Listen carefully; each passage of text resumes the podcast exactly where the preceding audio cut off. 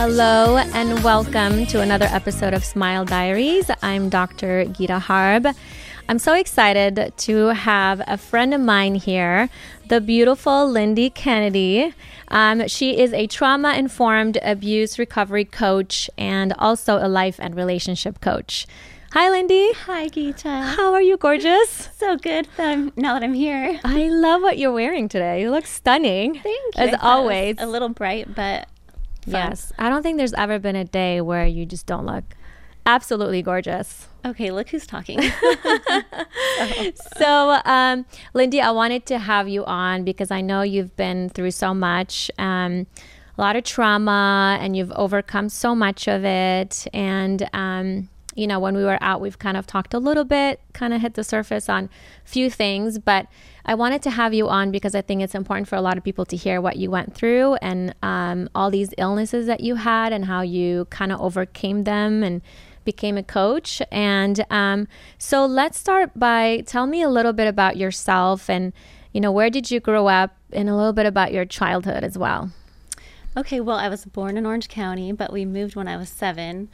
So, um, most of what I remember is growing up in Temecula, Southern yeah. California still, but down there.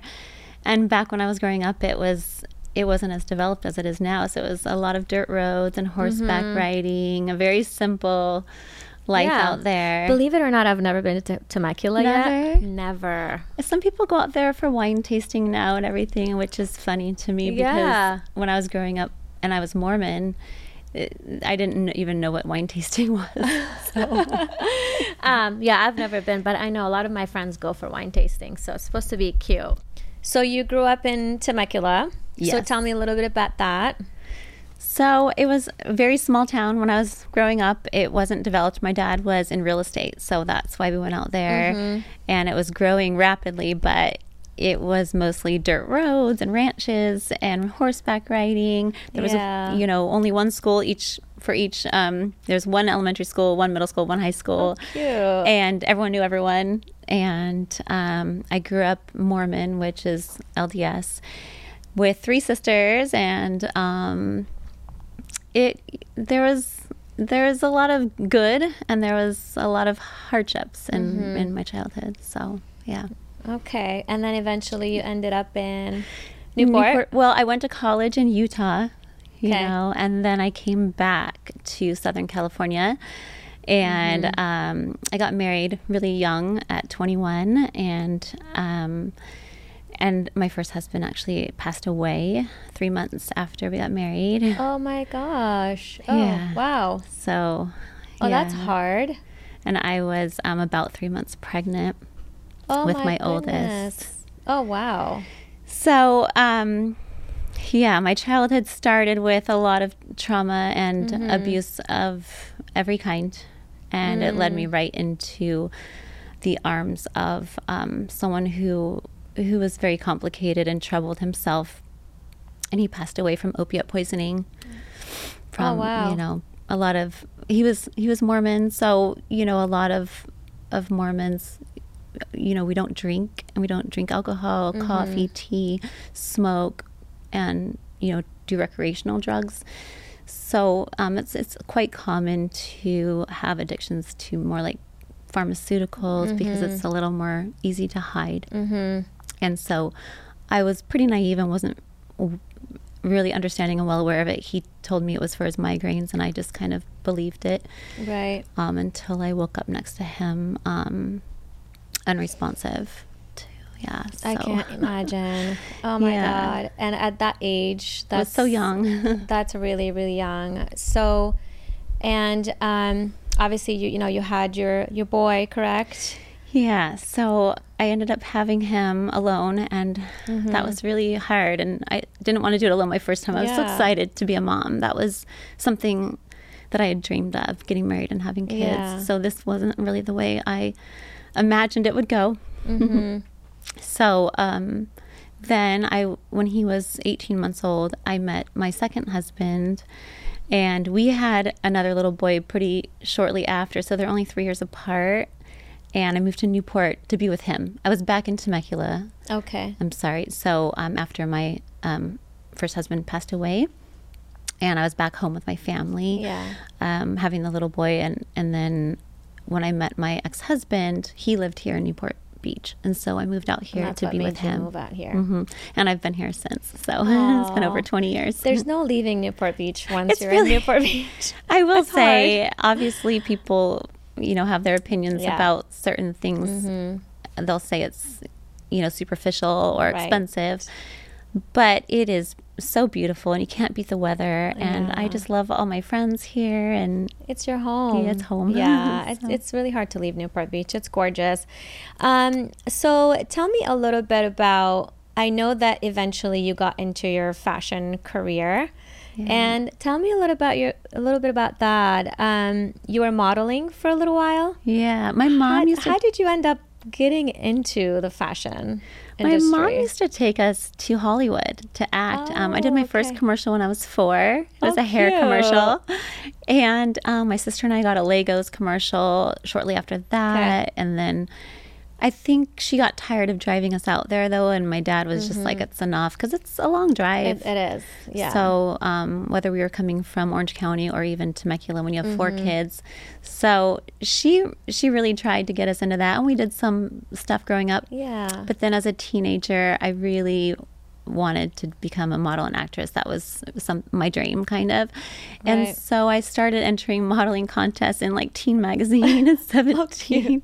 and I would place in in categories in that and Aw. yeah, so I'd be um one of my favorite magazines was Teen Magazine. I was in there right next to um Denise Richards. oh. Yeah, and so Oh, she's a little older than me, and I looked Yeah. up to her. I thought she was so beautiful, and I couldn't believe I was on the same page as her. Oh, yeah. that is so cute. I love that. So, did you like being in that industry? What was it like? Because I know it can be a little superficial and vain. And how? What was it like? You have to be really tough because um, there's a lot of rejection. Yeah. There's you you go on so many auditions, and you only get the call back uh, one out of maybe True. 10 i don't know even if that sometimes or maybe i just wasn't very good Yeah, it's a tough industry.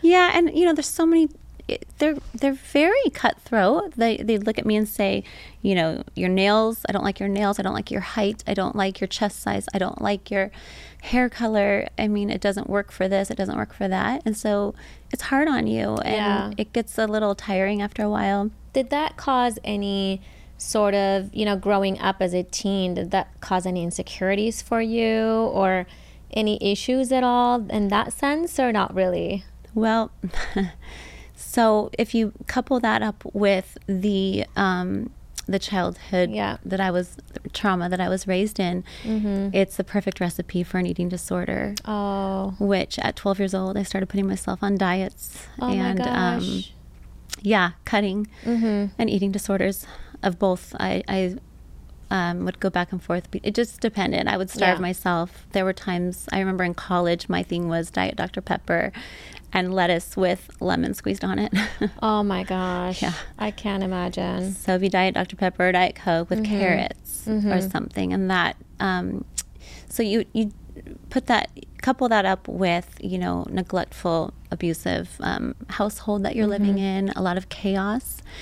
And then you also put that together where looks, you know, the way you looked was probably where most of the attention I got growing up.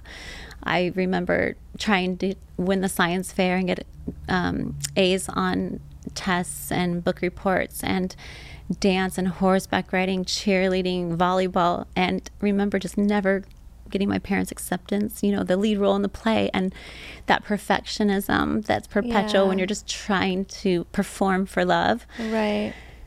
um, you know, you tie that in with the only time you really got that praise was for being pretty, Looking good. looking good. You know, Mhm. being the perfect little family that looks good at the on the front row of church every Sunday, and um, and then having a dream of modeling and acting that my mom probably implanted in me from an early age. I, I probably thought, well, my parents will love me now if I'm an actress or model. You put that together with everything I was experiencing growing up, and it was an absolute recipe for an eating disorder, which I struggled with for 20 years. Wow. Yeah. That's that's a long time to struggle with an eating disorder. Well, it's kind of like alcoholism. Um, Yeah. You really never fully leaves you. leaves you. You'll always. It's like how an alcoholic has to maybe just not go to a place that serves alcohol. Mm-hmm. Yeah, yeah. You don't want it in your face. You know, you just And food's pretty hard to right. to get around. Oh yeah, oh, yeah. I can imagine. Yeah, it's always, it's always. always I don't think you'll ever. Yeah, So you have Fully, to fully. really gain a lot of mental strength Mm-hmm. and, you know, really develop a strong faith. I believe for me has helped. Um, and living for other people, for my kids to serve them and Right. God and you know, a lot of a lot of work I had to go through to heal Mm-hmm. that. Wow, that's very deep, and that's a lot to go through as a child. Um, so tell us a little bit besides besides all of that. Eventually, you got married again. So I I got married to my second husband, um, and we I moved out here to Newport to be Right, with him. right. We I thought fell madly in love, and we Mm-hmm. were crazy about each other. And he was a baseball player playing for the Angels here, living in Newport Beach. Yeah. I thought I hit the jackpot. I thought that all my life had been really a big struggle, a lot of pain, and I kind of thought this was it. This is it. I fell in Yeah. love with this cute young, we're the, you know, around the same age, and Right. Mm-hmm. um, because the first husband was older than me, and and he was abusive, and this one, I thought this is it.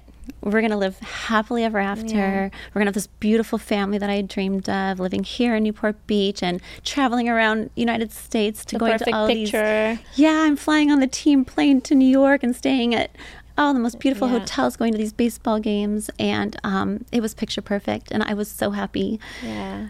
But the way trauma works, if you don't heal it, it will always seep out, Mm-hmm. and and it will choose the partners that Yeah. you choose. So it's a habit, It right? is. It's a pattern. It's a pattern. Yeah. yeah. Yeah. So it's literally in your energetic field at the cellular level and it comes Mm-hmm. out. And so you'll like attracts like at some level. So, you know, he has his, um, you know, uh, lack of, you know, intimacy Mm-hmm. and, and things that I see in him that I've even, what's really great is our friendship we have now is I'm actually able to talk to him about Oh, it. that's good. Yeah, and say, well, that. you were emotionally unavailable. What do you think? Especially as coaching now, Yeah. there's something really cool about our friendship. Yeah. We're divorced, Right. Right. but that's good. we have three beautiful children. He adopted the first son. Right. He adopted him, and we have two more boys together. Well, that's amazing. So now I have three boys. and how old are your kids? so they're 24, 21, and 10. I can't believe Lyndi has a 24 year old. know. you look like you're 24 yourself. Thank you. I, it's, it's, age is a funny thing. You know, you can't change it. Um, Mm-hmm. But I love the growth I've Yeah. had and where I'm at mentally now. And Yeah. sometimes I think, gosh, if I could just have what I, the wisdom and the The way you feel growth, now, the way. I feel inside now, Yeah. and pair that with 28 year old me, I'm like, I could crush it. oh yeah but that's the thing about aging is when you do get older is when you really i feel like you find yourself i think I've- when you're in your 20s you're you're lost I, I look back and I was so lost. I feel like I Yeah. Mm-hmm. look back and I was this paper bag blowing in the wind and Yeah. just trying. you're trying you're trying to be somebody you're Yeah. trying to please everyone and i feel like in your 30s you start to Start to eh, kinda step into your own- a little bit Yeah. yeah and then in your it's 40s you're like i, I love got it. this I got this. It's my favorite. yes there's no backing down well, maybe just some, you know, facials or something to help with wrinkles. Other than that, though, I love it. It's, it's, I've never been at more peace. Yeah. Well, I'm so happy for you. Um, so tell me, how did you go from what happened in your? I know a lot of things that's happened in your life that has caused certain illnesses, physical illnesses, and I want to talk about that because I think it's so important to really talk about the how mentally things affect us physically. So tell me a little bit about that. I had no idea that it would affect me this way, but I I think of it as like a Jenga tower, and from childhood, and then the first husband, and even though my second husband, um, you know, wasn't as bad as I would say that Right. the the man in on both sides of him. It was really destructive still because he was emotionally unavailable and there was some emotional abuse and um, we would get in some a little physical fights. More like I just remember throwing dishes at each and other. yeah, oh. Was there shoes flying out? shoes, dishes. Um, a, a whole. I remember he threw this whole entire trash bag. I shouldn't laugh about this, but Right, right. I can now. Across the kitchen and spaghetti's, you know, all over the cupboards, and I'm like, well, you're cleaning it up. Yeah. those kind of Those fights. kind of fights, yeah. and and we we were we were not in sync emotionally, and that led to him having affairs, which there's no excuse for it. But I can Mm. Right. see now. Where you'll replace emotional intimacy with physical intimacy if you're not careful. Right. and so that led to him cheating. And and although that's not okay he should have come to me and we And- should have worked together on this and we should have gone to counseling. And you know he should have been emotionally honest. And instead he went to replace that with I- and he said oh well you were just so focused on the kids that's why i did it and so he's feeling neglected because i'm so focused on these children but i'm thinking i'm doing this you know wonderful beautiful thing by being Being a a mother mom and and- and I thought that would be so respected and that he would find that virtuous and lovely. But instead, he felt neglected. And so, um, which again, I'm able to get this insight because of our friendship now. At the time, Yeah. we didn't talk like that. Of course, yeah. So I'd say I hate you and you're a horrible person and um, you know and who's this home wrecking you know person. So um, it was I had never experienced it was a whole different kind of pain to Yeah. find out this person had lied that I thought loved me and had committed to me. Um, you know, like I said, I'd been through every kind of Mm-hmm. abuse growing up um, that there is, and the cheating, the affairs, they cut me deep. Yeah. And I think that it really struck a chord with that that spirit of rejection that you get as a child when you grow up Mm-hmm. Of with course. Yeah. parents like that. Yep. So there's no bigger f- feeling of rejection than the man you love Cheating on you. Sharing his body like that with Yeah. another woman, lying about where he's at, Right. sharing memories and and Mm-hmm. dates or experiences, having fun. La- like I picture them laughing and having fun together and sleeping together, and then him coming home and just lying to me, and you feel like a fool. Yeah. You feel like their friends that were with them then are around you and your kids, and everyone's just uh, just lying to you, and it cut me deep. I felt I, I wanted. I mean, it just. Uh, I felt horrible. And I thought, what is wrong with me? What do these girls have that I don't have? And it hurt so bad. But then he begged and begged for me to forgive him and, and move on. And, and I did. But it just never went away. And he was still not the husband I needed. And he, I mm-hmm. still didn't trust him. Yeah. So eventually we, you know, did split up. Yeah. I mean, it's hard. I feel like after an affair to trust somebody.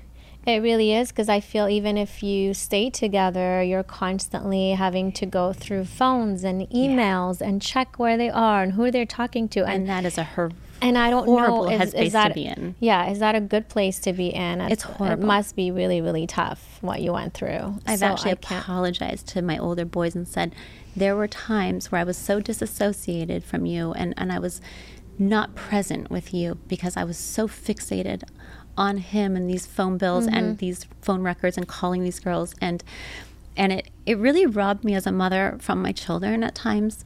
Well, Yeah, yeah, your focus is me. Mm-hmm. not there. Your focus is on what's going on around you and with your husband. So, Yeah, and he thought he could buy me a handbag or upgrade my diamond ring To or a Rolex and fix it. And and it would feel, oh, he must really love me right. at first.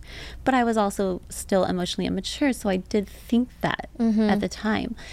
But then it would all kind of go back to nor- the way it was before after a week of him, you Mm-hmm. yeah. know, getting yeah. back. Uh-huh. It's a pattern, you know, and it's always like that. It's they make you feel good after for a week or two, and then things just go back to normal. well, just like with physical health, exactly. you need to get to the root of the problem, and we didn't get to the root of the problem. Yeah.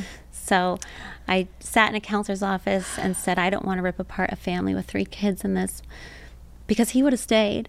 And I sat there and I said, Am I the problem? What, you know? And so I'll never forget, he sat four books on my lap and said, This is your homework. Come back to me next week. And I look at the books and it's narcissism, narcissist this, nar-, and I and I look at him and I said, "I'm a narcissist," and he said, "No, sweetheart. Oh my gosh." You thought he was giving you the books for you to read because you, you thought did. you were the narcissist. Yeah, I took psychology in college. Right. Um, I, you know, I learned that it's this Greek Yeah. philosophy that you, this narcissist fell in love with his reflection in the water, and I just thought it meant that you were full of yourself. Right. So, you know, this is about seven years ago, seven, eight years ago. And, um, and I'm thinking, oh, I'm this. And he said, no, no, no, you need to read the books. So I read them and I, I I'm looking for a picture of my last two husbands in this book. I'm thinking, how do they know them? Yeah. This is exactly what I'm dealing Wow. with. And, and so, um, here's where the problem is though, is I said, okay, they're the problem. They're narcissists. I need to get out. They'll never recover and they'll never get better. Um, cause they rarely do. I'm out. I still didn't look at me. Mm. So I fell right into another very meeting another narcissistic narcissist. relationship Wow. um, with someone who I care very much about. So I and and my ex husband too. I care. These these Yeah. men have wonderful qualities, and I've shared you know beautiful memories with them. So Yeah. I never mean to say they're horrible people. In fact, um, to become a narcissist, you had to experience childhood trauma too. Mm-hmm. So Wow. Yeah. But I think there's always something in you that's longing for that. And you have to fix that from in the inside of you. Right. In order to get over attracting narcissists, right? It, right. So I say that, you know, girls don't love bad boys and, Mm-hmm. and men don't love bitches. Mm-hmm. We date our, our, what feels like home. We date Yeah. our childhood trauma. So what feels like home, what felt like home to me, I learned as a child that neglect and abuse Mm-hmm. co- you know, coexists with love or that is what love feels like. Yeah. And your nervous system always wants to go to the familiar. Mm-hmm. So I kept going to the familiar.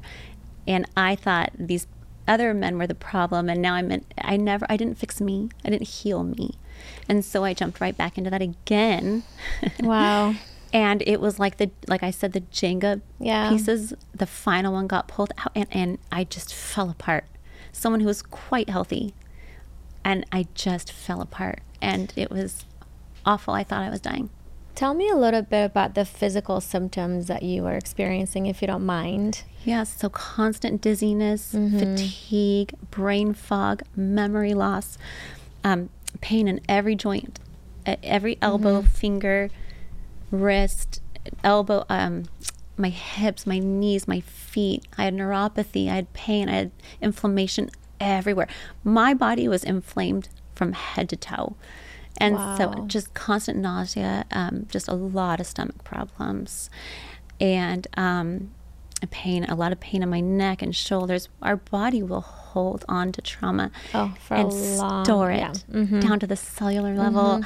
And, you know, even things like I had non alcoholic fatty liver disease, and I tried, I don't drink very much. Um, and then we decided, okay, I need to detox because it's heavy metal poisoning. Your your liver has to detox everything from high fructose corn syrup Yeah. to um, toxins and heavy metals. So I did all these cleanses and all this fasting, and I'm still having kidney and liver problems. And For you're young and, and young and healthy, healthy. and you don't have any other. Finally, see a Chinese medicine, a man in Chinese medicine, and anger and resentment Mm, will be stored. And so then I had to go heal that. There are so many layers of healing that people just don't understand. I mean, everyone thought it was like breast implant illness, and so I was about to get those out, and it wasn't. You know, it's That's emotional Mhm. and environmental, and you put those together, and you know, your body will fall Yeah. apart. I mean, stress is the cause of probably almost every disease there is out there. It High really blood pressure, heart disease, yeah, diabetes, all of it. yeah. Um, gut issues. I oh, the gut is so huge when it comes huge. to. Um, I mean, the first thing that you feel when you get nervous, where does it go? that. Itch in your gut. You get nauseous, you get sick to your stomach, and that's the first thing that you feel. So the gut is so huge. and it's directly connected to your brain. Of It's, it's your second brain. Mhm. So when you have stress and high cortisol levels, and you're in this perpetual state of fight or flight, your, you know, your sympathetic Right. nervous system, Everything is just on, fire. Fire. It really is. Yeah. So, you know, you go and and you. Um, you're in these relationships that just pour gasoline on that fire, really. The stress, just living in constant fear. Mm-hmm. And you never know what to expect. It's the, unpredict- the unpredictability, which I grew Yeah. up in. So that's what feels familiar. Men who were consistent and available felt boring to me. Right. So, Right. We yeah. all we all want a nice guy. We do, but we don't. But when we don't when we have the nice guy, we want the bad boy. But you have to So- dig down because that is Yeah. coming from your inner child. Yeah. They got in the driver's seat. Yes. And you need to teach them to get out of the driver's seat and Yeah. help them heal and integrate. So, True. yeah. Yeah. Yeah. But Because I now I want a really boring relationship. you you want the boring do. relationship. I'm tired. well, we'll have to find you the boring relationship, I'm Lyndi. looking for a very boring man. I'm kidding. No. Well, uh, now I find uh, stimulating conversations exciting. Yeah. Or, yeah, bonding and connecting and just laughing together Yeah. and feeling safe with someone now is so. Is such a turn on different. where I used to want the excitement and yeah, you the know, fight and the getting back together. and the fight and get back together. And the yeah, I the- didn't realize that the push pull Right. Mm-hmm. fight and break up, which I had with all of these relationships too. Yeah. I didn't know that that was a sign of toxic relationships. Yeah. and it very it's a hallmark of a Yeah. relationship. Because at the time it's exciting, you know. You think like, oh, we're gonna make up, and, Yeah, and then he pulls you back in again, and, and- yeah, yeah, and you run away, and then it's like all this like. It- you know, Yeah. um, but yeah, you get to a point I think when you get older where you just want peace. Just want you want peace. calm, and you want peace, and you want to feel safe, and you know that's a That's true right. relationship. So Yeah, and I just never want to feel as sick as I did again. Yeah. you know, um, I couldn't even hold a coffee cup. Um, my son would push me around in an office chair on our wood floors because my feet hurt so bad. Everything hurt. I I couldn't pull. I used to wear sweatpants because I couldn't. It hurt to pull up jeans and um, yoga pants. Mm-hmm. that's crazy. and I was, and I would hardly leave the house because I needed to be near, you know, a bathroom at all Mm-hmm. times if I was going to throw up or. I and I couldn't stand up without feeling dizzy, like I was going to fall over. I had to hold on to something, and and I was in pain, and and just physically so ill at all times. I didn't even want to live it. I got to where I didn't want to live. And you become when you're sick and in pain chronically. It's it's pretty normal to become de- like depressed and anxious, and um, you lose a little bit of your vitality and and you know, love for life Yeah, because life becomes so miserable. it's painful. Yeah, so that was a horrible. I think one of the reasons I'm so conscious about my health now is because I never want to get back like that Yes. again. And if it means not dating, you know, toxic people, if it means Mm-hmm. I've had to even detox friendships too, Yeah, and I think detoxing people out of your life is very important. people don't really realize how important that is. They think it's oh, I gotta work out and I gotta eat right. But I think a lot of it is who you're hanging out with and the people around you, and Just as important. it's just as important because it's feeding you mentally. Absolutely. So And it all um, starts mentally. it all starts all, mentally. it all disease, sickness, everything. depression it, it all starts here and it, then it Mm-hmm. manifests out physically when your body is literally screaming at Yeah. you saying i need you to focus on me Well, what happens to your body is the result of your what happens to you mentally. So you have a bad day, you feel tired. You're happy, you're energetic. I mean, Yeah. that's it. That's it. it's really simple So it, very simple. So I mean, what you've gone through is a lot, and you know I can relate to that in a diff- different ways, different stress and different trauma, but I can relate to it. Um, so tell me about the Chinese person that you saw, the doctor. That Yeah. how did he discover all this, and what did you do about it? How did you eventually, little by little, start to feel better? What did you do? Well, the funny thing is, I just started seeing him, this acupuncturist, um, recently, just mm-hmm. about two months ago. And mm-hmm. because I still am waking up every morning at three or four, can't sleep, I'm still nauseous, I'm still dizzy. Yeah. But I have POT syndrome and I have mm-hmm. fibromyalgia and I have celiac. So I have a lot of health issues, Yeah. but I have done so much to heal from them all. And I'm still waking up, I'm still struggling in ways. And so, and I've done everything. Yeah. So I, I saw him, and I have a lot of I have bulging discs in my neck, and so I saw him for that, and um and he explained to me, it's so it's really honestly it's fascinating, and he explained to me that your your kidneys and your liver are off, and I said, oh no no, I've done everything from drink cayenne pepper and lemon juice and olive oil every morning to fasting to coffee enemas to Yeah. cold plunges. I, I've You've done, done it, it all. all. so no, no, I'm good, and I don't drink Right. Mm-hmm. a lot of alcohol or anything like that. So no, and he said it's emotional, and I so I was very Yeah. interested in this, and um, yeah, your liver, your kidneys, they will they're each associate with different emotions. Mm-hmm. Sadness, I could be wrong. That one might be in your lungs. Um, you know your your male and your female are right and left, and Mm, yeah. so I have a lot of pain on my left side, and which is from injury too, but Yeah. a lot of Yeah. it and when they explain it to you it's, It's so, so interesting. interesting, Yeah. that our emotions can make us ill Yeah. I believe it. I yeah I've been there. I believe it. yeah It's and I, and I am a hundred percent big believer in um Wow. acupuncture That's crazy. Um, so that's a long healing journey. Um, tell me a little bit about what is your daily, what do you do on a daily routine to get yourself out of bed and feel good? Do you have a sort of a daily routine? Do you get up and meditate? Do you work out? Do you, what's your, what is it that you do on a daily basis that makes you feel good? all of those things but so typically I get up and I take my son to school Yeah.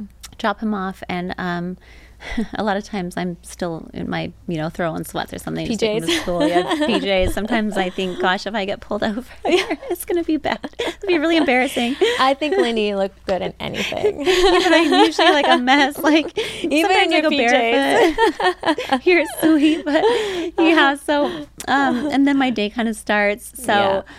I come back and, and usually so I've I've learned a lot about biohacking. I'm, I'm pretty um, I'm pretty big on all of those things Yeah. that like circadian rhythm. So I get back and I usually drink a lot of water, like, like 32 ounces or something of water Mm-hmm. Oh, wow. with a little Okay. sea salt. And um, I just try to cleanse out and detox my organs and get everything kind of going. A lot of times I do hot water, like warm water. yeah. It'll um, stimulate your your lymphatic system Yeah. because that was another problem I had lymphatic. Um, a lot of build up back up on Mm-hmm. that. So um, I'll do that and then I'll go walk my dog. So I get out in the sunshine for about 20 minutes. I see your little stories walking your dog, and it's so I love cute. I'm like, here comes Lyndi. and he's like always on my stories now. It's so funny. So Every what kind of dog is he, by the he's way? He's an Aussie doodle. oh, he's so cute. And he had a black, you know, um, poodle with an Aussie that was like this tan and white colored with Oh, blue I eyes. love that. So he's got this really cool. And how old is he? He's one. Oh, he's, So a, he's just a baby. baby. Well, we got to get our dogs together. Oh yeah, Mine is three. He's I a actually big saw you running with your dog on your yeah, stories he's a- recently. yeah, yeah. I had a rough day yesterday, and so when I Oh. have rough days, I go on Oh, like saw. long runs with my with my dog, and it, he just makes me happy. They're just like full of love. Yeah. So, um, you know, I'm a big believer Yeah. in my faith in Jesus Christ. Um, and so sometimes I don't like to, the new age, I think is, to me, it's not biblically Yeah. correct. But there are certain things that I think they've taken Uh huh. That are really biblical, but they kind of take it and they Yeah. um, counterfeit it a little bit. Right. So, um, animals actually have this healing frequency. Yeah. And one of the things I've learned that um, animals, you know, loving them, petting them, being around them are is actually healing, Mm-hmm. It just like grounding. So I'll take him to a park and I'll ground, take off my shoes and ground, and Aw. I'll get my vitamin D in the morning and the evening before sunset. If if I can, Yeah. I walk him again. Mm-hmm. And so, um, one thing I'm trying to do, and I've been trying to quit for a while, is coffee. Oh, I love coffee. I love coffee. Don't say that, Lyndi. It's not very, you know, yin and yang. You kind of I want your body. Um, it's it's not great for you. I've also learned about Yeah. a lot of pesticides and mold course. that's in coffee, and, and I don't ever go to Starbucks anymore because theirs has a lot of Yeah. Mm-hmm. know, Roundup in it, and then the the cups themselves have these plastic particles Yes. that at the heat that goes right into Uh-huh. your coffee. So, you know, sometimes it's really. Sometimes I wish I was back in an ignorant state because ignorance is bliss. you want to have bit everything. now I'm like, oh no, I can't have this and I can't have that. But I think if if you've never been sick, you probably kind of think, oh well. When Right. you've been that sick, you're, you're like, it's just not worth it. So I'll try to quit coffee all the Yeah. time, but then I go back to drinking either like a mushroom coffee or something. Oh, it's and just so good though. I it. know. I do. I know. It's it's it's hard to quit coffee. really hard. Especially for me, I think my mornings, you know, I get up really early in the morning. Sometimes like get up really today I got up at 4:10. Yeah. Um so it's been already like hours since I've been up, but it's just sitting down with my cup of coffee in the morning just it just It's a ritual a little it's bit. a ritual. Uh-huh. It relaxes me. There's no one it's I love it. I feel like it's like it's like me my Yeah. my me time. It is my me time, you know. Just Yeah. it's just cozy, and my dog comes and lays next to me. I just love My that. tongue. I don't know. And then I usually read my Bible. Yeah. Um, I really.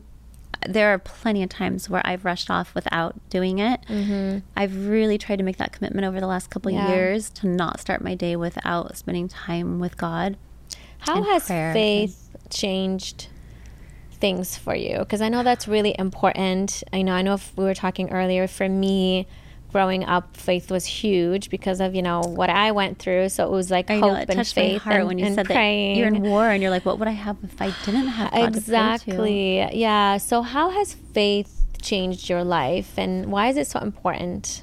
What's funny is that I grew up in Mm-hmm. in an extremely religious um, home Mm-hmm. family life. I mean, I went to seminary, an hour of, of church before school in high school. Wow. We were at church for three hours every Sunday, and then probably another meeting or two for another hour or two. Um, and every Wednesday night youth group, and there's always something. Or I was Yeah. teaching primary or teaching this, and it's it's a it's a culture, it's a lifestyle. You know, the Yeah. the church is, and um, so even though it was always a part of my life, I just think, and and well, and one of the things I've learned is when you have a father figure who you don't trust or isn't, um, you know, really doesn't give you this secure attachment style. You not only seek out men like that, but you also kind of look at God that way. It gives you a lens that you look at God through. Yeah. And so I didn't look at him like this man I can trust. And I figured he would let me down or hurt me, or that he loved everyone else but not me. So I was believed in God, but I believed, you know, kind of like my upbringing, that he probably loved other people but not me. There was something wrong with me. And um, so I did, I did the things, you know, I did what I was supposed to do. I waited till marriage. I didn't drink. I didn't, you know, um, All the rules. I didn't say bad words, and I didn't Right. this and that. And then even when I married my ex-husband, who wasn't Mormon, um, I drank alcohol sometimes and started drinking coffee and all this, but I Mm-hmm. still considered myself to be a, a good person Right. you know, and I believed in God, and I believed the Mormon Church was true at this time still, and everything. And then, um, it was when it was, to be honest, it was actually, um, I kind of left the Mormon Church and, and realized that for, I came to the truth of it, and and then. I just kind of was living in the moment. I said, oh, after all that, I just need a break or something Yeah.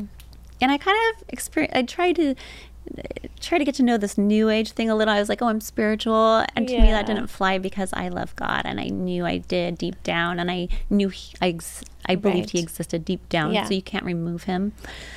Um, but it was it was it was honestly it was COVID, and Mm-hmm. we're you know being filled with the fear of the unknown of what's going to come in the future with this all that's going on Yeah. and um, I'm in this relationship that was very unhealthy.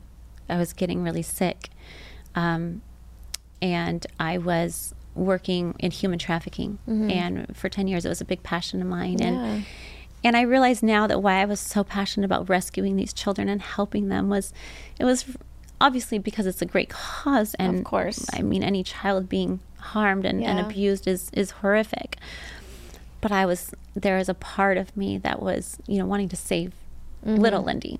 And if I can't save her, then I'm going to save them. And Right. and so what happened was is some of it was really horrific actually, and I don't know that some of us are equipped To do that. to do that and to Yeah. handle what Yeah. that entails and Yeah. to see some of the images and Right. hear the testimonies of some of these kids and survivors and and it it was really traumatic for me and it reopened a lot of the trauma Mm-hmm. that I had experienced and it was I, it, I wasn't sleeping and I was in pain and I couldn't stop thinking about some of these Mm-hmm. these cases and these kids and um, the imagery and and some of it was you know whether it's just pedophiles or whether it's satanic ritual abuse and things like Oh, that wow. it it was just it I traumatized yeah. me. I, I think it I would be able to re-traumatized me, Mhm, mhm. and that added too. So I don't blame, and that's what's really important to me. Is I want to say is I don't blame these narcissistic relationships that I'd been in Mm-hmm. completely. I wouldn't have been with these men if I hadn't had the child I had. My parents, I love them. I forgive them. Their childhood wasn't great. I know their Mm-hmm. background too. Um, and then you tie in all of the environmental things that we have coming at us right now. There's a lot of stressors in So our much. environment and So pollutants and Yeah. And then you tie that in with me trying to save people and kids that I probably wasn't equipped to deal with and and I just fell apart and that is what I talk about when like that final piece of the Jenga puzzle Yeah. just came out and scattered and I was broken into a million pieces and um that was really painful. So Wow. yeah. That's very deep, Lyndi. I don't think you were ready for all this. I was not ready for all that, but Sorry. That, that's a lo- no. Don't be sorry. That's a lot. So I'm so sorry that you had gone through all of these. I know we had talked before, but was very much on the surface. But that's a lot to deal with, yeah. um, especially when you've had your own personal things that you are going through. So, um, but I'm glad you found faith. I think it's so important. Oh, that's Um, where God. That's I'm yes. sorry. So, and that is un, another thing you said was, oh, you know, on the surface you seemed so Yeah. happy and sweet, and I think, Yeah. to be honest, one of the things I learned is that your secrets make you sick. yeah. And so I had carried all this around and pretended like I was this happy person on the outside, and I am, and I am in somewhat of a degree, but um, I really didn't process most of this. I stuffed it down and carried on, and that's when it all kind of imploded too. And then Mm-hmm. well, it's poison. um, it's like it poison in your body, right? Even though it's not actually physical, anything you're holding on to. It's the mental It is. secrets and the mental things that are you bottle that eventually cause a physical thing. Yeah. So it's uh, that's So you think you can stuff it down and smile, No. but it just doesn't work. eventually, yeah, no. time does not heal when it comes to emotional No. trauma. It has to release itself just like anything does. it's just like an infection Right. you know even like in dentistry when there's an infection it has to bury itself out of the bone and come out as a pimple and, Yeah, right okay. and so that's the same thing i mean it has Same to come thing. out at some point Right. otherwise it's just gonna build up build up and you'll just collapse Exactly. so well but that is when I sought out God in a whole different way than I had before. right Um, the way I grew up, it was it was a checklist, mm-hmm. and and it's a very visual thing. Are you wearing your temple garments? Are you Right. dressing modestly? Are you wearing a one piece or a two piece? Are you drinking coffee? Are you getting married to another Mormon in the temple? Are you so it's this checklist and you're on this perpetual treadmill of perfectionism and am I good enough? And and this is when I just found the Lord in a completely different way than I ever had before. And he became my best friend, my counselor, my therapist, my healer, my physician. And um I, I wow he set me free from pain physically, emotionally, and mentally and spiritually. Because I was spiritually dead inside too from all this. yeah And um the love I have for him because he saved me and set me free and helped me heal. But he kind of made me do the work. You know, I definitely Yeah. wanted to pray and see a miracle. And one of the things I will say is um, I do believe in miracles and I do believe he does set some people free instantly. His plan for me was not to do it that way, though. And he made me walk through each step of it and heal and do a lot of the legwork myself. yeah And um, I believe he knew what was best for me, though, because I've gained confidence and peace and self respect. I'm proud of myself. I've, I was never proud of myself. I never truly loved myself before. And I do now because I worked really hard to get to where I'm at. You grew into yourself. But he never left my side. Yeah. He yeah. never left me. And it was really hard at times, but he was there. And there were times where I'm like, can't you just just just throw a, me a quick a little bit, you know? throw your magic wand and just change everything. Mm, yeah, but he literally, I, I had a prayer once where he literally told me, um, you know, he's not going to take me around the fire. I'm going to have to walk through the fire, but he's not going to leave my side. And he didn't. And Oh. um, it's to me the greatest love story I've I've known. Oh my gosh, I have chills. I literally have chills. That's I think that's amazing. But in all honesty, I think that we really really learn and become the person that we are and learn about ourselves is when we go through things. Yeah. I think when things are just given to us and things are easy, you have to have that journey. You have to have the I feel like you have to go through the pain in order to discover yourself. You do, I- it- And- it, does do that. Mm-hmm. and I know I've heard it a lot, so many times in so many years, but I have gone through it. Like I've gone through so much pain to ch- and change and growth recently that now I'm I'm discovering like really who I am, and you build that confidence anymore where nothing matters anymore. You're not afraid of losing this person. You're not afraid of losing that person. No, You're I not used to get worked up afraid about these little oh, things. Oh yeah, I don't you- even. It's, yeah, you just all of a sudden you open your eyes and you feel confident, Yeah. and you stand on your own two feet, and it doesn't matter any anymore who's around you and what's around you. And I think that's a beautiful thing. I think it's just like becoming a butterfly. Yeah, yeah, it is that metamorphosis. I think you became a butterfly, Lyndi. yeah, it's it's it's a perfect. but you had to go through the ugly stage to become that mm-hmm. butterfly, and I Did. think God had, you know, gone through that with you, and and I think that's where He you was are. always right now. faithful, Yeah. and even times where I didn't think he was, I look back now and he was. But I had to grow, and it's Yeah. kind of like watching your kids learn to ride a bike. Yeah, They fall, they get hurt, they get frustrated, exactly. and then that's how they learn, though. Oh, that's beautiful. Yeah. That is so beautiful.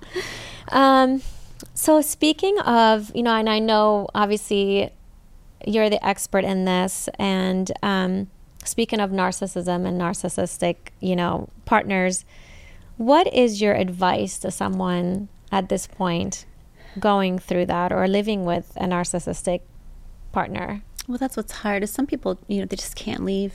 I mean, they can, but they don't feel they can. Mm-hmm. Or it's hard to. Mm-hmm. You know, a lot of them we love.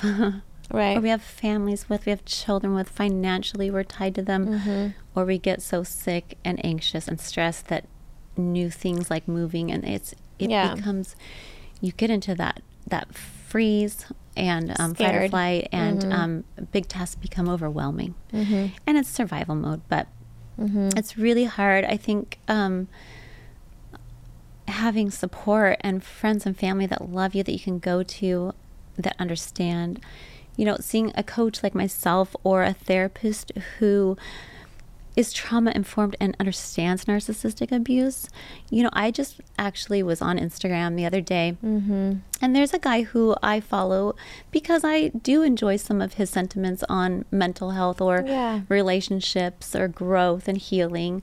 Um, but the other day he was talking about, I think maybe somebody had asked him questions on narcissism and the way he was so flippant about it and just like, oh, it's this and that. And I got triggered a little because most Yeah. victims of narcissistic abuse don't ever feel seen and heard. It is so diabolical and it is so mental and the the emotional abuse and you never feel you feel dismissed and misunderstood and gaslit and manipulated day in and day out to where you don't know left from right, you don't know up from down sometimes and you start to question your own sanity. Mhm. And it is it is unlike anything else. It's unlike physical abuse and I've experienced spiritual, physical, sexual. I have experienced verbal, emotional abuse. The narcissistic abuse and again, they were traumatized as a child. Right. It's horrific. Um, it is what they do to the person that loves them and wants, you know, to just love them and be loved. It is absolutely debilitating, and um, it leaves. It takes years to recover, and I believe it takes years off your life. Yeah. Wow. So it, it really does. And if you don't get out, so some people can't leave. And I think uh, you need to find a therapist, you need to find support. Probably need to really get down on your knees and pray and get close to God. You need to protect yourself. Um, but I think really the best thing to do because now, after all my Yeah. all I've learned now, is in the last year, Yeah. um, I have actually still seemed to be a magnet for narcissists that they love me. so almost everyone I, I'm like, ah. So um, it's I think knowledge has been my Yeah. biggest weapon because now I spot these red flags, I spot these personality disorders right away. Good. And within, you know, pretty quickly, um, I've I've made the mistake of staying even just a few weeks. Even Yeah. then, I'm like, even then, I think, Lyndi, why why'd you even stay a few weeks? But You- that's better than years. it's but it is so much or better. than sometimes it might not come out until a few weeks later. So later, they're right? very good at, at Yeah. having a mask on. Exactly. So, you might um, not know until you're dating them for a while or Very a few true. dates and then you're a few weeks into it. So And yeah. that's why it's just so important to be aware of the signs, educate yourself, you know, ed- learn, Mm-hmm. educate yourself, follow people like me or someone else, read up on it, buy a Yeah. book. And so that you can be very aware because once you're trauma bonded and once you are to- Mm-hmm. enmeshed and once your life and their life are intertwined, your kids like me, my, I, you know, kids intertwined, finances, homes, it's, Yeah. it is so hard and what people don't understand trauma bonding that's a whole nother topic Oh, but yeah. but it is real yeah. it is like a drug addiction Mm-hmm. and it is you will go through withdrawals and it is hard and the band-aid to fix those withdrawals and that's the push pull right so Right. you get back with them and it and it puts a band-aid on your withdrawal really Yeah. and so if you can see these signs and these red flags before it's too late and get out you know but it feels good you're being love bombed Yeah. they're charming you feel Exactly. special everything little eight-year-old Lyndi ever wanted is these men and and they're saying Yeah. and doing all the right, Right. things and it feels really good but your feelings aren't facts Yeah. so you've got to get out of your emotional space and take a step back and look. And even if you're not, you know, Christian or Mormon or anything like that, Yeah. it's so important to not sleep, sleep Yeah. with them. Like take your time, Totally, be careful, yes. because you- will share energetic. Um, and eventually you're in too deep and it becomes addicting. yeah, so have Yeah. solid friends and family that are honest with you. Yeah. Be honest with yourself and know the signs to get out before it's too late. And then Yeah. and then um it's hard though because at the end of the day the reason you're attracted to them is your childhood trauma. So True. The other component to this is working on yourself. is working on yourself because Yeah. you won't even be attracted to that anymore once you Exactly. like I'm not I used to love it and like and now I'm like oh no you're I see this and that go I'm gonna go run away.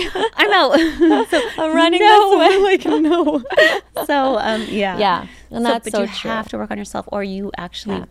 Will like fall I back. Mm-hmm. said earlier um you won't be attracted to good wholesome nice Yeah. available men that just want to love you That's true. um you'll be attracted to and this there chaos are there are those men out there, There that are. are. Mm-hmm. wholesome and good and they want to love you. I think you. a lot of them are just- taken a lot of them are taken. No, not necessarily. There- There's there's few out there maybe. harder. We're gonna find somebody, Lyndi. Don't you worry. I'm gonna get my okay you play matchmaker yes. okay um, so speaking of that, um, I wanted to talk about how you got into coaching and life coaching oh. because of your experience. Mm-hmm. And obviously Lyndi's now a life coach. So if anybody needs a life coach and advice you can go to her and i'll be linking all your stuff at the end. But um, how did you what made uh, obviously everything that you've been through you wanted to help people mm-hmm. and teach and all of that. So tell me about your coaching Okay. program and all Well, of that. After once I got on the other side of Yeah. healing, which is, is still a work in progress, right? Right. I I have to still um I think it's every day you have to do a little to heal and grow and, Yeah. and and don't fall back into those patterns. Yeah, you know, healing 'cause is your brain wants to work. It It's constant Your work. brain always wants to go back to its Of familiar course, patterns. yeah. So it's kind of like you're fighting. It's a muscle too. It you know, is, it's just like a muscle. It just wants to go back to its Yeah. position, and so that's the same thing. So you're creating new neural yeah, pathways. Of course. So it's really important. Um, Yeah. But when I when I healed and, and I learned so much Mm-hmm. and I think I soaked up all of this knowledge and Yeah. learning like a sponge because I was so fascinated by it and, and Yeah. Mm-hmm. it, it basically explained my whole entire life basically at this time and I didn't want to live the way I was living anymore. Mm-hmm. And so sometimes you have to hit your own little rock bottom and Yeah. um, that was kind of mine. And when I healed and I started to learn and grow and understand all of this, I thought, well, I, this is just for me. I want to help people. I want to help other people. Yeah. And the, what? How can I help people? And um, instead, and maybe I don't want to do the fashion anymore. It just doesn't excite me anymore. I had gotten my real estate license. I was like, I don't want to do this. Uh-huh. I'm so excited and passionate about this because I feel God helped me heal, and now I want to serve Him and um, and help other people. Because I also see narcissism becoming so prevalent Oh, in yeah. Mm-hmm. our world right now, for for a few reasons, and um, and there's so many women when I talk about a little that just fill up my DMs and message me and go, "Oh my gosh, you're explaining my life. Mm-hmm. Yeah. Um, how did you break free from this?" And you know, it's not just a one little answer, and it did. It took me a couple of It's years, work, and it was a lot of work, Yeah. and there's layers.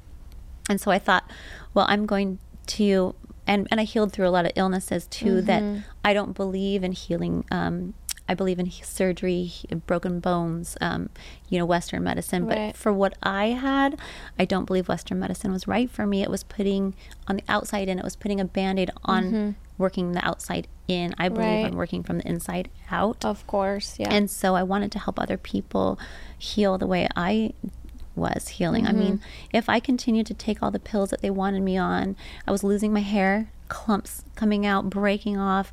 Um, I was I would have had brittle bones. I would have had I mean there was it would have aged me. So a lot of these pills and medications have Yeah. a lot of side effects. and I'm so- I'm on that same page with Yeah, you. I know I would have to be dying to take an Advil, and even then, I'm like, I don't want to take an Advil. Right. I want to take a Tylenol. I really don't like Advil's bad for your gut. you Yeah, know, I'm I'm so bad with medication. I hate it, and I don't I don't like taking. And I and I'm with you on fixing things from the inside Yeah. because I think also a lot of things in the Western medicine is the fact that whatever you have, they just throw a pill at you. Yes. Right. And there's but a pill is is That's a how they're trained. That's how they're trained. And I mean, you know, I'm a doctor too. And doctor, like, well, you have an infection, do this. You have, Right. but and I but I think a lot of it too is. um you know, we're so fast at throwing medications on patients Right. and not really dealing with the root of the problems Yeah, you need to go and to the root. fixing it. And I think that's, you know, that's why for me, a lot of times, you know, physically when something shows up in my body, I'll try to fix it as much as I can mentally, you know, whether it's working out or going for a walk or running or meditating, because I think a lot of it is also comes from stress and from overthinking and, you know, all of that stuff. So, I love seeing how you know healthy you are and, and how you integrate. I, I mean, I don't know if you ever go a day without exercising. I, I.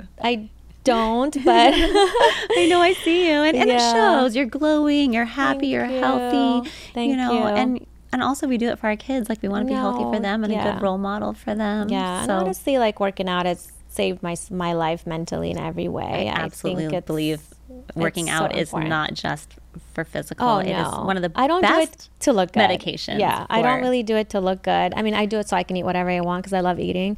I gonna love say, French fries. Yeah. but um, but it's not the reason why. I, it just Yeah. makes me feel strong mentally. It is and, scientifically proven. Yeah, and happy, and those endorphins that you release afterwards. right. You're like, oh, Yeah. life is good. I mean, it can cure. I, I truly believe that you can cure depression and anxiety. You know, with With well, I believe with God and with exercise and and it's a combination, yeah, and not just running or working out. There's a lot to it, but yeah. yeah. So, so I first So- became a wellness coach. Yes. because of all that. I, I thought I'm going to help learn people about heal that. this way. Okay. But then I said, well, that's not enough. Um, I'm going to help women with Yeah. narcissistic abuse. And then I, what I, what really resonated with me is that the people that I felt connected to when I would listen to them or read Mm-hmm. their article on narcissism and, and all that was, it was the people who've been through it Yeah. that seemed to get it and that I felt seen, heard, understood. And I resonated with their sentiments on it. Mm-hmm. It's the people that were just coming from, you know, their psychology book and their, and nothing wrong with Right. that. Like they help many people, Of course. but specifically for for this Yeah. type of abuse, it's it's so hard to really understand it unless you've been You've in it. been through it. It's it's different than anything else. It really is. Yeah. And so I said I'm going to go help people with this now too. And so That's that's, so I started that and and it's m- the most fulfilling thing I've ever done besides having children, of course. So, but I So always tie it in with loving my spirituality. Like it, for me, every client I work with or anything, even if they're not a believer, I'm sorry, I I tie that in because Yeah. I do not believe I'd be where I'm at right now if it Yeah. weren't for my faith. for your faith. So how is that are you enjoying seeing your clients and I do. how does that feel when you when you giving that help and helping people? How do you feel afterwards? Does that make you feel Well, as a chronic people pleaser, Yeah. um, it, I I'm learning um, and, a boundaryless girl Yeah. most of my life. Um, strong boundaries. I'm, I'm learning though because I typical me, the rescuer, and me. Um, Yeah. Just like I wanted someone to rescue me when I was little. Now Mm-hmm. I want to go rescue people. So I want to. I it. It's actually painful for me to hear them Yeah. and see myself and remember that in myself. It's hard, and I, I want to wave a magic wand, and I want to Yeah. fix it for them. I want to take it away from them. That's the codependent Yeah. in me, Right. and I struggle with that a little, or I let them go over time because I think I just want to help them, or you know they'll text me, or or so I'm learning boundaries with it. It's a little bit because you've been there. I've been there. You know, I so you know empath- what they're you're feeling. empathizing. So empathizing. I, I absolutely know where they're at. That headspace. I know Yeah. those tears. I know that confusion, and I just want to reach through the phone or the Zoom or the Yeah. you know, and I want to fix it and take it from them. And I'm having to learn to have boundaries and be patient and let them, Yeah. Mm-hmm. just like I had to work layer by layer. And it took a couple, it didn't happen overnight for me. Yeah. It's not going to happen overnight for them. But I love knowing that when I say I, I understand what you're feeling. You like, really understand. I really do. And I think that that energetic exchange that we have, Mm-hmm. um, I think that they feel that. And I hope so. I want them to feel seen, heard, Yeah. and understood because I do understand where they're coming from. And I know how hard it is. Well, people want to take advice from someone that's been through something. Yeah. They're going to believe you more than they're going to believe someone that is just reading it out of a book. Right. Right. And so You- you I think that's feel where the like they get it. connection, you know, that's where your connection with your clients is going to be. So do you do your coaching in person or is it, I've had one person. or is it on Zoom? How does, yeah. So one person's been in person, Mm-hmm. but the other um, few clients I have are are all Zoom They're or Zoom. FaceTime. Okay. Yeah.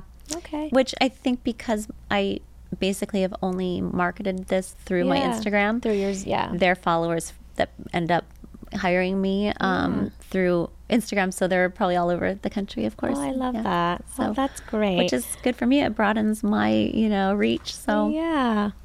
Well, I wanted to ask you this question. And um, was there anyone that you ever looked up to throughout your all the times that you felt down and depressed and sick? And was there any particular person that you had looked up to, whether it, it was in person or just any random person, like TV personality or anyone that has helped you or mentally kind of pushed you to there were a few people that I would listen to, like Dr. Gabor Maté or um, you know people like that that I thought okay he understands it trauma Yeah. okay you know Yeah. um, as silly as it is and this is going to sound silly but because she's gone a little off the deep end now and, and Hollywood obviously is a little crazy but there was a time where um, I saw an interview of Amber Rose who had Ah, been with yeah. Kanye West Yeah. before Yeah. Kim Kardashian and I didn't know the term emotional abuse Mm. so this is a few years ago Yeah. and um and she's crying and saying emotional abuse is just as painful if not more than physical abuse Mm-hmm. and i was i didn't know that i was in a relationship like this and and i just started bawling and it like something it was like It pierced you. it, Yeah. my heart and i Mm-hmm. said i didn't even know that term when i think of abuse i think of someone hits you or Mm-hmm. hurts you um, in other ways um, to me, it was this like unseen part of me that just got seen. So you just woke up. I- That just woke up and I said, Mm-hmm. "That's it. That's what I'm feeling. That's I'm not crazy or I'm not. Mm. This is what's happening." And and I just again, I say it again and again. I think one of the biggest needs for a human being is to feel seen and heard, especially someone who's in, had abuse, you know.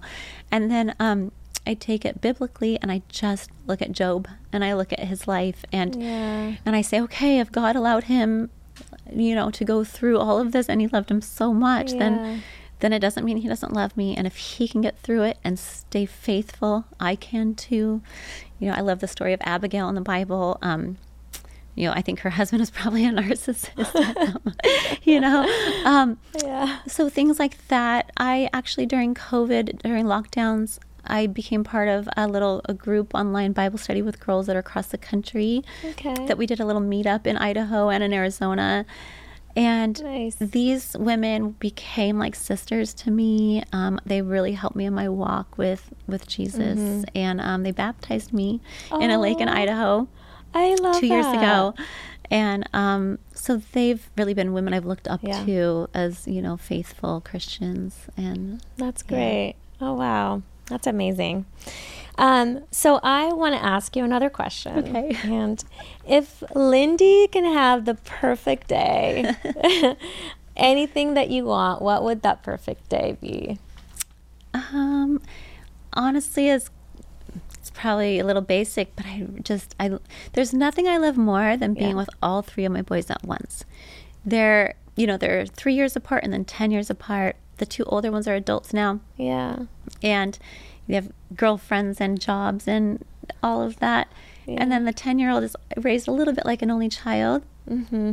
I, there's something that makes me so happy and fills my heart up so much to have all three of them together at once. And I love that. so maybe if I woke up in Cabo With all With three all of three them the next boys. to you. and our dog or something, and um, a breakfast burrito with um, you know, I can't eat gluten on and Yeah. coffee, like all. The, I feel like all the things I love to Yeah. eat, chocolate, cake, you know, like I can't have like pastries and muffins and, you know, so I would eat everything that I can eat and all this Mexican food and guacamole and, um, Oh, you know, there's nothing like chips and I guacamole. it. I would eat Mexican food all day long, wake up in Cabo, just hang out on the beach with my boys. That And, sounds um, so magical. That's that's all I need really right there. Oh, yeah. I love that.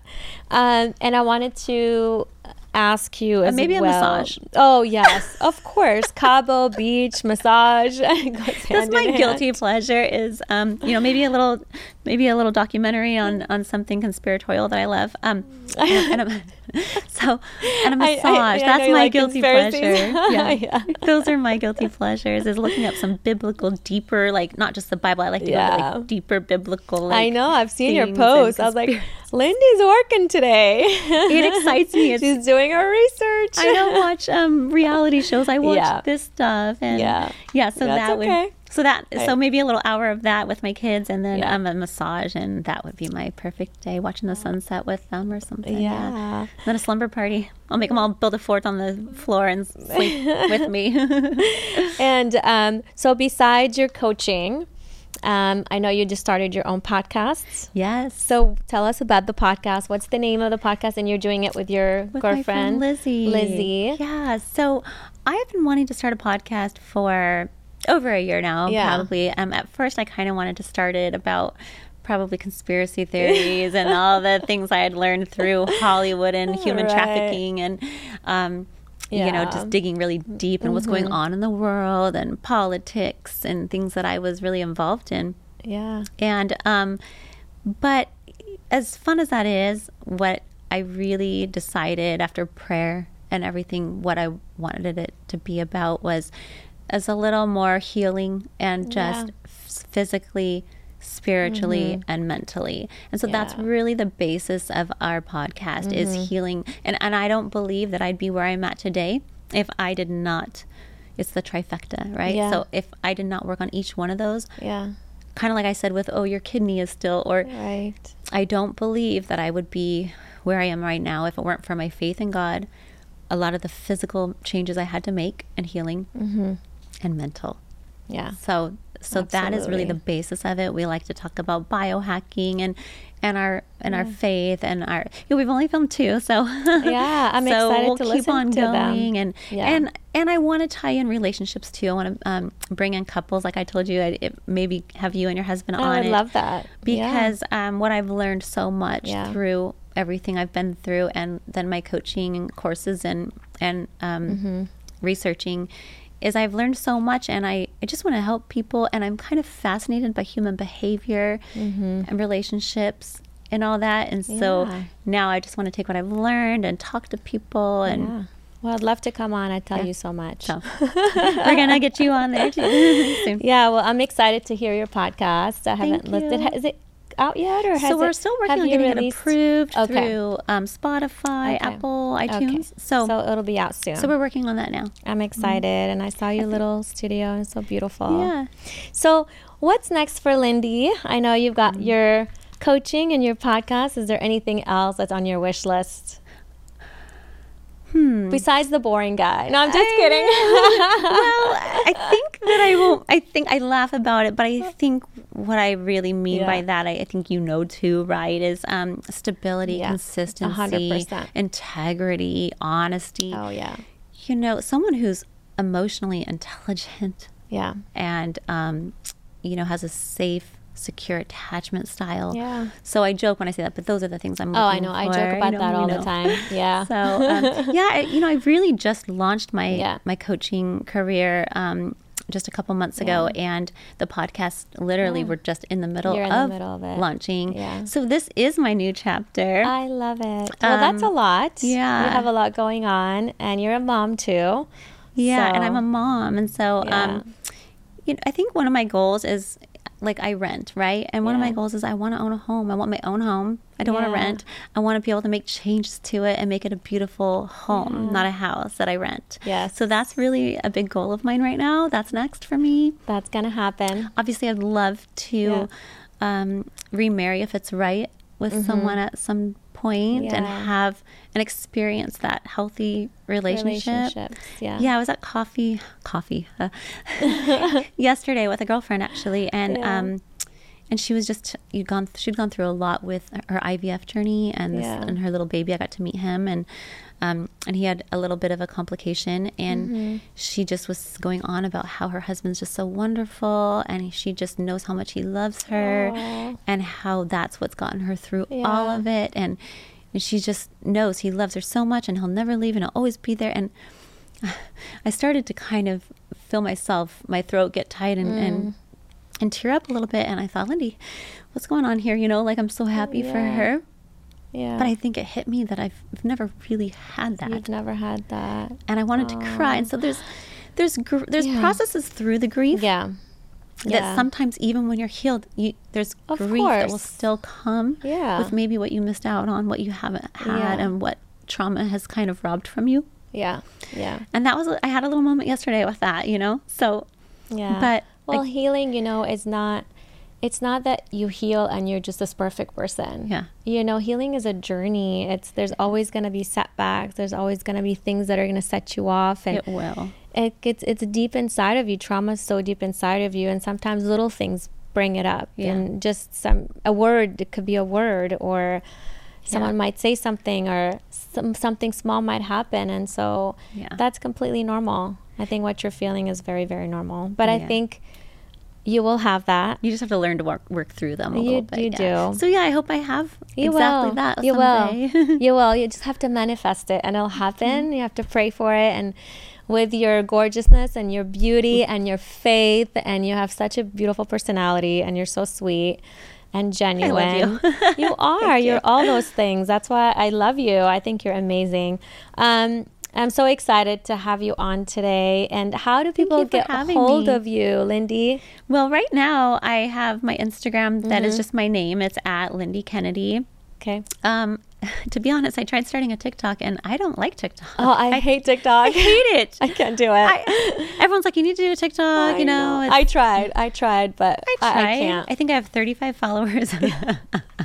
yeah, I don't get it. I don't have much I- either. I, I'm like, wait, do I dance? Do I talk? do I talk? Am these- I? What do I do? I- I'm I the same way. It's, awkward. Very awkward for me. I don't. Very the layout of it It feels foreign to me. Yeah. I get Instagram. We're so I might just- Instagrammers. so We're we just are so comfortable Instagrammers, with Instagram. So I might just s- stick with just my Instagram for now. I mean, you can go follow me on TikTok. It's the Lyndi Kennedy, but there's not much there because Yeah. I just it's it. I think it, I was thinking about hiring like a 20 year old To girl, do it. you know, Yeah. to help me with it because they get it. Oh, they love Maybe it. Maybe I'll do that. Yeah. Um, I think with Lizzie and Lyndi, our our podcast that we're doing, or Lyndi and Lizzie, Yeah. it's um, we I think we'd like to do a YouTube channel. Yeah. And because we're filming, you know, like Right, you are, and so I think we'll put that on there and get on the podcast. Um, Great. but it's just not there yet. So Yeah. I think if you follow me at at Lyndi Kennedy on Yeah. Instagram, you'll kind of I'll be announcing when all these things kind of Great. I come. love that. And I'll be sharing all your information as well Thank you. on my Instagram when the podcast comes out. Thank so you so much. Well, this was so enjoyable and such an amazing conversation. And I had chills like literally half of the podcast. You're amazing. and I kind of dumped on you, so Oh. I felt very Oh. safe. But you know what? I felt safe doing that with you, and so that's oh, I love cool you so you. much. You're so sweet and seriously genuine and kind. And uh, I'm so happy to have you on. And you're like a breath of fresh air, honestly. So you, I wish you all the best with coaching and the podcast Thank and you. everything that's coming up soon. And when is our girls' night out? Oh, we got to do it soon sure, 'cause it's been a while. It's been like a while. month. Yeah, I'll, Well, I I'll- got to see you I'll on your date night for a minute at the event, but it was- but nice to we're see in you then. store for a date night pretty Yes, soon for here, sure. So And we'll talk more then. Okay. Well, thank you for coming. thank you for having me. and spending this time with me. I You're love welcome. you. I love you.